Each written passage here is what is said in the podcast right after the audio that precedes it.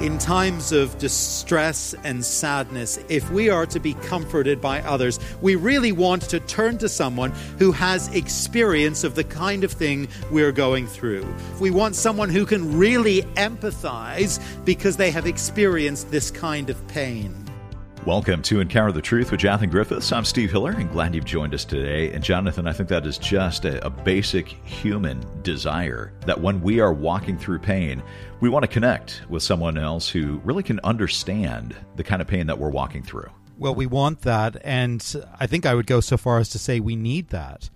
And part of the wonder of the biblical presentation of the person of Jesus Christ and of the message of Easter is that Jesus came to this world as a true human being, that he might suffer in our place, suffer for us at the cross of Calvary. And in doing that, in entering the experience of humanity and of human suffering, we discover that Jesus is able to sympathize with us in a way perhaps we, we never thought possible, but in a way that is is so vitally important for us to know and understand. And, and it makes him approachable and it makes knowing him so so meaningful. Yeah. Well, we're going to continue to look at these truths that you've been sharing with us today from the book of Luke. If you have a Bible handy, join us in Luke 22. We're going to look at verses 39 to 62 as we begin a message called A Journey of Loneliness. Here is Jonathan. Today we turn our mind towards the cross of Calvary as we begin our Easter series here in Luke's Gospel. You'll notice that we've entitled the series An Invitation to Paradise, remembering Jesus' words to the criminal on the cross next to him This day you will be with me in paradise. And it's a breathtaking thought that Jesus Christ has the power and the grace to welcome that thief, to welcome you, to welcome me, even to join him in paradise. We'll come to that invitation in a couple of weeks as we follow Luke's story through to the cross. But of course, the timing and the context of that invitation when we come to it, it is significant. Jesus says those words while he hangs dying on the cross. It is through his death we will see that the gates of heaven are opened. Well, with that invitation in view, we're reminded that the story of Easter does take us to the heart of eternal realities, to the most important questions that any of us can ever face. What happens when I die? How can I have peace with God despite my wrongdoing? Is it possible to have hope beyond the grave? You see, these are the questions of Easter these are the issues at the heart of the Easter story. And my simple prayer for this Easter season is that each one of us here would know and would respond to and would delight in the invitation of Jesus Christ, even to join him in paradise. Today, we pick up the story of Jesus' life and his ministry at this crucial moment where he is preparing to go to the cross. Earlier in this same chapter in Luke 22, he has shared a Passover meal with his disciples at the upper room. It's been a time among friends. It's been an intimate occasion. But at the Last Supper, Jesus has also revealed that one of his disciples, one of the twelve, will soon betray him, while another will deny even knowing him. It sounds unlikely. It sounds almost unbelievable that this should happen. But in the verses that we turn to now, we discover that Jesus' prediction is all too accurate. After the meal is finished, Jesus goes to the Mount of Olives to find a quiet place to pray. He goes to the place at the foot of the mount that elsewhere in the Bible is called Gethsemane. He, he asks his disciples to wait as he goes on further alone, calling them to pray while they're waiting that they may not fall into temptation. And so Jesus goes on and he begins to pray with an earnestness and an agony that almost takes us by surprise as we read the story. Father, if you are willing, take this cup from me, yet not my will, but your will be done. And as he prays, Luke tells us, his sweat is like drops of blood falling to the ground. Jesus walks back in the darkness to find his disciples and he discovers them asleep. They haven't managed to keep praying as he called them to keep praying, and he urges them to pray once more. While Jesus himself has been wrestling in prayer, they have been dozing. And while their failure in this relatively small thing, it hints of greater failures to come. As Jesus is still speaking to his dozing disciples, verse 47, a crowd comes up to him. Now, throughout the gospel story in Matthew, Mark, Luke, and John, a crowd around Jesus is usually a crowd of eager listeners wanting to know more and see more and experience more of this wonderful person. But now, here in the garden, the crowd is an altogether more sinister thing. And we can picture, can't we, the flickering torchlights revealing clubs and spears and menacing faces. The mob, it's led by Judas, a friend who has decided to betray his Lord, even as Jesus himself predicted. As Jesus is being led away now to the high priest's house, Peter follows, we're told, from a distance, verse 54. He's there, but he's not quite there. No doubt he's trying to follow out of some loyalty to Jesus, no doubt wanting to help, no doubt wanting to support him, but he's keeping his distance too for fear of the consequences should he be too closely identified with this arrested man, this enemy of the authorities. But now, as those who arrested Jesus sit down together to warm themselves by the fire, Peter, we're told, sits down with them. He joins them. And when a servant girl identifies him as a friend of Jesus, and then another repeats the claim, and yet another, Peter denies it vigorously. He denies it three times. It's a dramatic narrative, and for many, it's a familiar one. But to understand fully all that's going on in this rich passage, we need to pay close attention to the words that Jesus speaks immediately before going out to the Mount of Olives. In a sense, the words that Jesus speaks before leaving that table with his friends, those words shed light on the whole of what's going to take place as he goes to Calvary. Back in verse 37, you'll notice that Jesus quotes from perhaps the most famous chapter of the whole of the Old Testament, Isaiah chapter 53, saying, It is written, and he was numbered with the transgressors. And Jesus says, I tell you that this must be fulfilled in me. Yes, what is written about me in the Old Testament in Isaiah 53, it is reaching its fulfillment, says Jesus. Many of us will be familiar with the song of the suffering servant recorded in Isaiah chapter 53. Here in this famous chapter, the prophet speaks of a promised figure called the servant of the Lord who endures and faces the very judgment of God in the place of sinful people. The chapter speaks of an innocent sufferer who pays the price of the people's guilt and the people's sin as a substitute. Now, this passage, it is so important, it is so foundational to our understanding of Easter that I'd like to invite you actually to turn with me there just for a moment to Isaiah 53. I think we need to get it in our mind's eye as we look at this Easter story. This is the passage of Old Testament scripture that Jesus says is being fulfilled now as he goes out to the garden and then heads to the cross. Isaiah 53 from verse 4, just follow with me. Surely he, this servant of the Lord, surely he took up our infirmities and carried our sorrows. This is in what's known as a prophetic past tense. It's, it's spoken in the past tense because, as the word of the Lord speaking of the future, it might as well already have happened. It's such a certainty. The prophetic past tense. Surely he took up our infirmities and carried our sorrows. Yet we considered him stricken by God, smitten by him, and afflicted.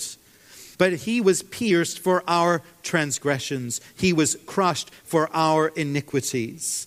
The punishment that brought us peace was upon him, and by his wounds we are healed. We all, like sheep, have gone astray. Each of us has turned to his own way, and the Lord has laid on him the iniquity of us all.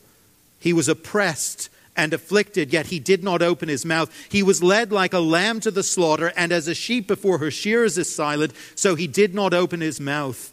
By oppression and judgment he was taken away, and we can picture the garden, can't we? And who can speak of his descendants? And then just notice down to verse 12 with me, the verse that Jesus quotes in part. Therefore, I will give him a portion among the great, and he will divide the spoils with the strong, because he poured out his life unto death, and he was numbered with the transgressors. For he bore the sin of many and made intercession for the transgressors as we look back at the whole sweep of the Old Testament on the promises of God and the hopes of God's people. As we do that, looking at the whole sweep, Isaiah chapter 53 really stands out in a way as the key promise, the key hope. Humanity is unable to save itself. God's people have shown themselves unable to be faithful. No, if there is to be hope for humanity, hope for the people of God, something extraordinary must take place. God must intervene. A Savior must come. And now, as Jesus approaches his final hours of his earthly life, he declares that he is indeed this promised Savior who was to come. He is the innocent sufferer who would die for the guilt of the people and bear the very judgment of God. Well, now back to, to Luke 22. Jesus highlights this promise of the suffering servant in verse 37. But as the drama plays itself out, we see the unique way in which Jesus fulfills this role of the servant. A number of key aspects of the story show us here in Luke 22 how Jesus can and how Jesus will fulfill that role as he goes to the cross. And in the time we have together this morning, I'd like to focus on three aspects of this presentation of Jesus in our passage his humanity, his faithfulness, and his isolation. Those three. And I want us to see how each of those is necessary if Jesus is going to do the work of that suffering servant, if he is to fulfill that saving role. You're listening to Encounter the Truth with Jonathan Griffiths and a message called A Journey of Loneliness. It is part of our series, An Invitation to Paradise. Today, taking a look at Luke chapter 22, and I hope you'll stay with us. But if you ever miss a broadcast, or maybe you join us late, you have to leave early, or you just want to go back and listen to a program again, you can always do that at our website. Come to encounterthetruth.org. You can stream the program or download an MP3 for free. Again, our website address is encounterthetruth.org org. Let's get back to the message. Again, here is Jonathan. So, first of all, the humanity of Jesus. Jesus approaches the cross as a true human being. I don't know if you've ever spent time in an art gallery, maybe our one even here in town, the National Gallery, looking at paintings of Jesus from centuries gone by. I'm no expert on these things, but it's interesting sometimes to notice the contrasting emphases from painter to painter and painting to painting when it comes to the person of Jesus. Sometimes a painter will want to emphasize Jesus' divinity, his deity, his otherness. And, you know, Jesus will be painted with a gold halo above his head. He may be somewhat elevated off the ground. He may have light sort of emanating from his face. Then there will be these very down to earth portraits of Jesus, emphasizing his humanity, sometimes his suffering, depicting the fact that he lived a very real and, in some ways, very ordinary human life on earth. Well, without considering or debating the merits of that kind of art, if a painter wanted to paint the scene we are looking at now, he or she would have to emphasize the humanity of Jesus. There would be no choice about it. It would have to be a down to earth, real life portrait. It would have to capture his agony and even his vulnerability. And for us, as we read this account, and as we observe these events, we can hardly help but be struck by what we see here of the genuine flesh and blood humanity of the Lord Jesus. This is one passage in Scripture that particularly emphasizes this reality. In a sense, as we read these verses in light of all that we know about Jesus, his heavenly origin, his miracle working power, his unique relationship to God the Father, the big thing that jumps off the page for us is the very human struggle that Jesus has here in the garden on that night so long ago. Jesus knows that a great trial is before him, and he prays out of an obvious, a tangible inner distress. Verse 42 you can just feel it. Father, if you are willing, take this cup from me. Father, I know that what lies before me now is unspeakable. It is agony. It is suffering. Not only physical torment, although it will be that, but spiritual darkness as I am separated from you, even as I face your judgment for sin. Father, if you are willing, would you take this cup from me? It is a dramatic moment of revealing and of affirming the true humanity of Jesus Christ. And in his time of need, verse 43, an angel comes to him, appears to him, strengthens him. But despite the help of the angel, the pain and the struggle, it's very much still there, verse 44. And, and consider the reality that this is the very Son of God, the eternal Son of God, verse 44. And being in anguish, he prayed more earnestly. And his sweat was like drops of blood falling to the ground. I understand that it is physically possible for people actually to sweat blood in extreme conditions, and maybe that's literally what's taking place here, or perhaps it's a vivid piece of imagery. In any case, we get a sense of the degree of anguish, spiritual and physical anguish, that Jesus is now experiencing. And as we take all that in and we try and picture it and we try to process it, this one thing becomes entirely clear to all of us. This is a true human being facing true human suffering. Now, I just want to pause on that point for a moment and allow that truth to sink in. The Lord Jesus, He came down from heaven to save us. But saving us didn't involve sort of waving a magic wand over us. It didn't involve just snapping his fingers to make our sin and our sorrows disappear. No, saving us involved becoming one of us, entering into the pain and the sorrow involved in human existence, and then plumbing its depths for us.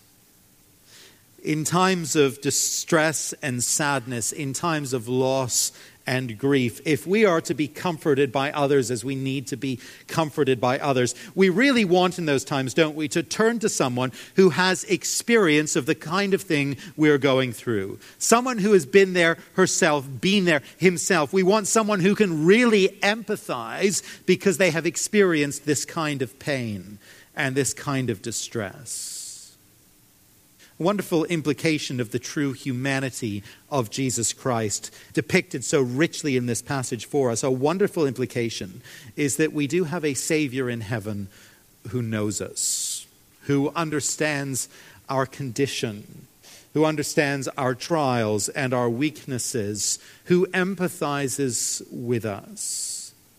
And when we look upon the range and the depths of the suffering of Jesus in the final days of his life, the abandonment, the injustice, the spiritual distress, the physical agony, the grief, the shame, and so much more, as we look upon our Savior in these final hours, we see that there is hardly a pain and hardly a trial with which he is unfamiliar. And so today, when we cry out to Jesus in times of fear or of sadness or of pain, when we cry out to Him, we cry out to the, the one who knows, who has experienced, who has lived through the very things that we suffer, and so much more. When we lift our eyes to heaven and cry out for mercy and cry out for help, we are not met by an unfeeling and a steely heaven. No, our cry is heard above by one who has suffered here below and who knows what it is to be human and to suffer as a human here on earth. Now, that is a very profound and a very, very wonderful thought. It's one that we need to hold on to and meditate upon in our own times of suffering and trial. That is a truth to treasure, if there ever was a truth to treasure. I love those words of Fanny Crosby. I've, I've quoted them before, who captured this so well. You'll know them. What a friend we have in Jesus, all our sins and griefs to bear. What a privilege to carry everything to God in prayer? Have we trials and temptations? Is there trouble anywhere? We should never be discouraged. Take it to the Lord in prayer.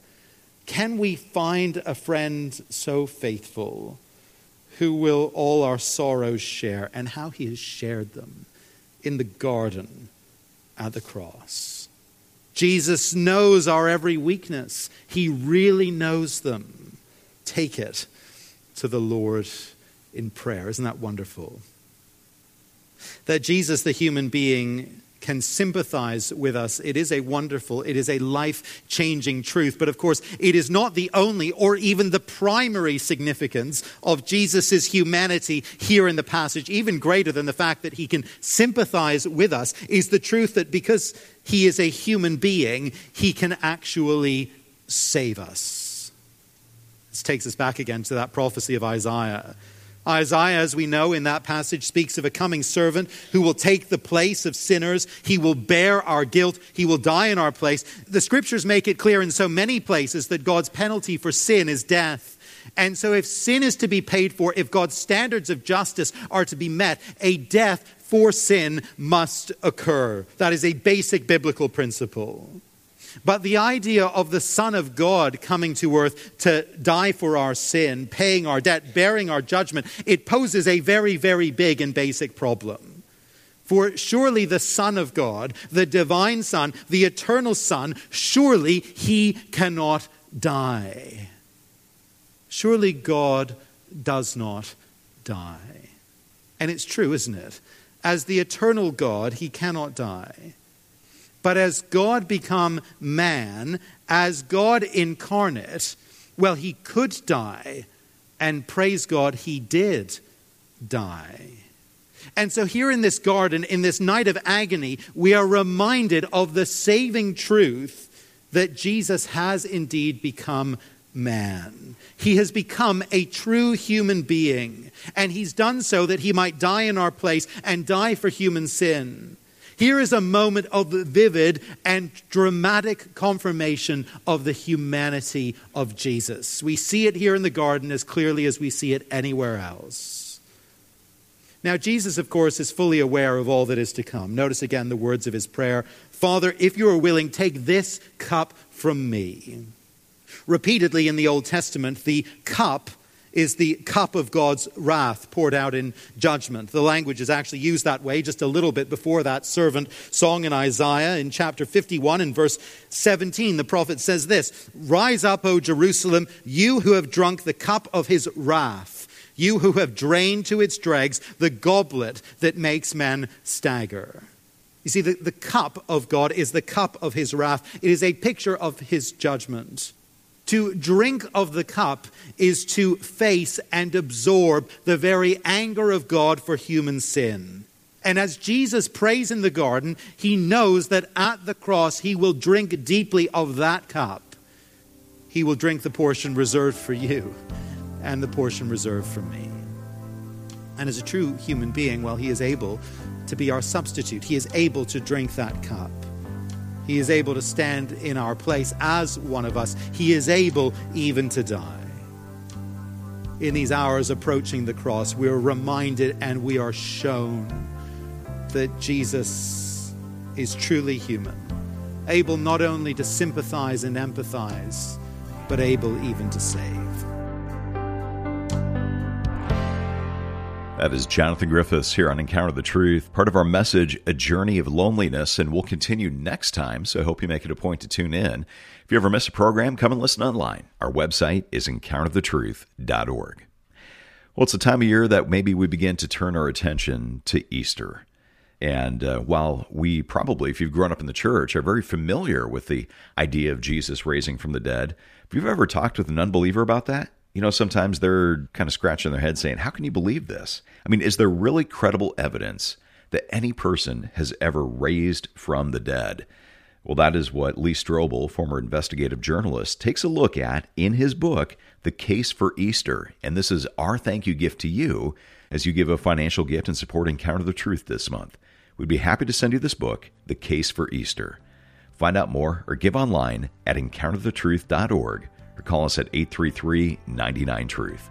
That's encounterthetruth.org or 833 998 7884.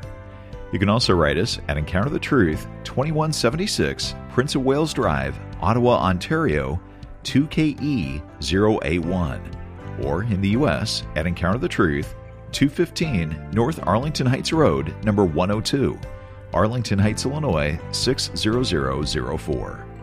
For Jonathan Griffiths, I'm Steve Hiller. Thanks for listening, and I hope you'll join us next time.